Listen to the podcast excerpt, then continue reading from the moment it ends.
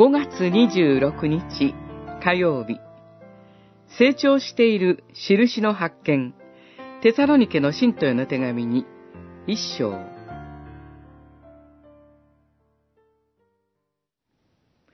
兄弟たち、あなた方のことをいつも神に感謝せずにはいられません。また、そうするのが当然です。一章三節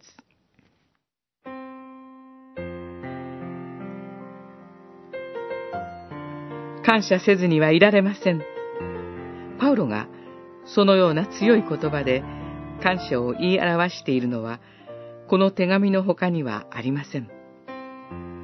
一体、どんなことをいつも感謝せずにはいられない。感謝するのは当然だ。という気持ちになったのでしょう。パウロは、その理由をこう述べています。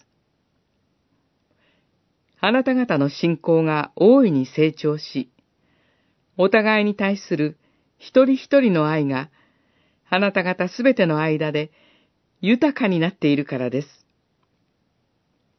信仰と愛の主題は、テサロニケの第一の手紙の冒頭でも取り上げられました。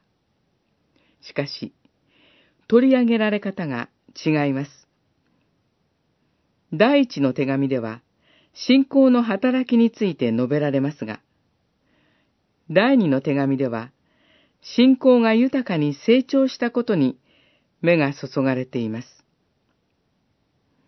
愛についても、第一の手紙では、愛のロークに言葉が泳ぐのに対して、第二の手紙では、愛が豊かになったことに目が注がれています。教会の成長は数字だけでは表せません。一つの教会を見るときに、心から感謝せずにはいられない何かを見出す姿勢を教えられます。神が豊かに与えてくださっている恵みに、いつも心を止めることが大切です。